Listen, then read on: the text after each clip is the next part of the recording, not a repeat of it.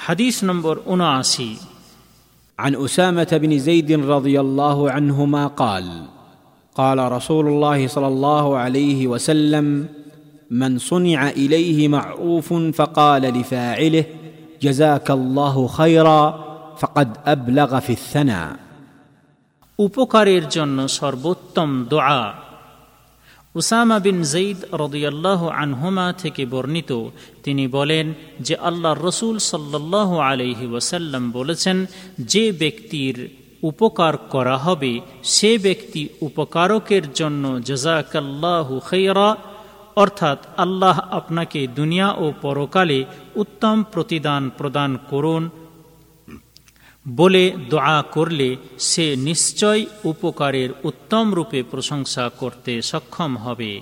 জামে তিরমিজি, হাদিস নম্বর দু হাজার পঁয়ত্রিশ, ইমাম তিরমিজি এই হাদিসটির বিষয়ে হাসান জৈদ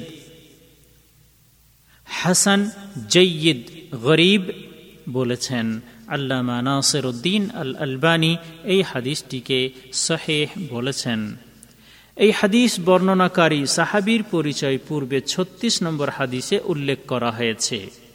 এই হাদিস হতে শিক্ষণীয় বিষয়।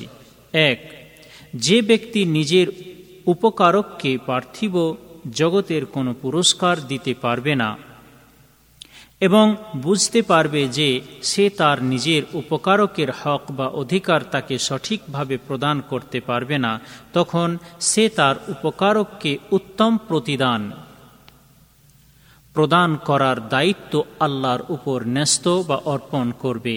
আল্লাহ যেন তাকে তার উপকারের উত্তম প্রতিদান সম্পূর্ণরূপে দুনিয়া এবং পরকালে প্রদান করেন। তাই তার জন্য এই দোয়াটি পাঠ করবে জজাকাল্লাহু খেরা এই দোয়াটি উপকারকের জন্য পাঠ করলে উপকারককে সম্পূর্ণরূপে তার অধিকারের প্রতিদান সঠিকভাবে প্রদান করা হবে।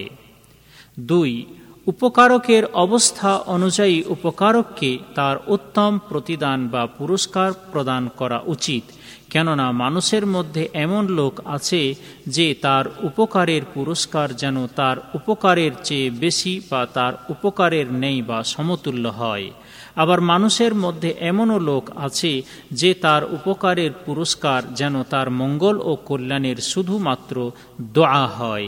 এই জন্য যে সে ব্যক্তি তার সমাজে ধনশালী এবং সম্ভ্রান্ত ও মর্যাদাশালী, তার উপকারের উত্তম প্রতিদান হল তার জন্য আন্তরিক, আন্তরিকতার সহিত দোয়া করা উচিত এবং পার্থিব জগতের কোনো পুরস্কার বা কোনো সম্পদ তাকে প্রদান না করাই উত্তম। উপকারকের জন্য সর্বোত্তম দোয়া হল জজাকাল্লাহ খেরা পাঠ করা। এই দোয়াটির অর্থ হল আল্লাহ আপনাকে আপনার উপকারের উত্তম প্রতিদান সম্পূর্ণরূপে দুনিয়া এবং পরকালে প্রদান করুন।